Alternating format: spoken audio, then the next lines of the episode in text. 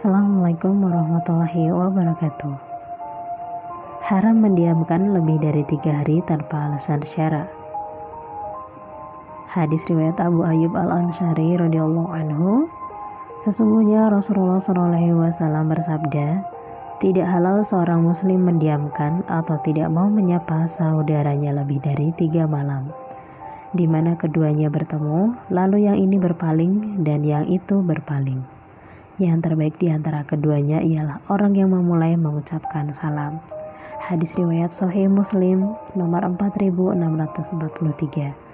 Semoga hadis ini bisa memberikan kepada kita semuanya petunjuk agar kita terus menjalin silaturahim dengan sesama sahabat kita, saudara semuslim dia selamat beristirahat semuanya.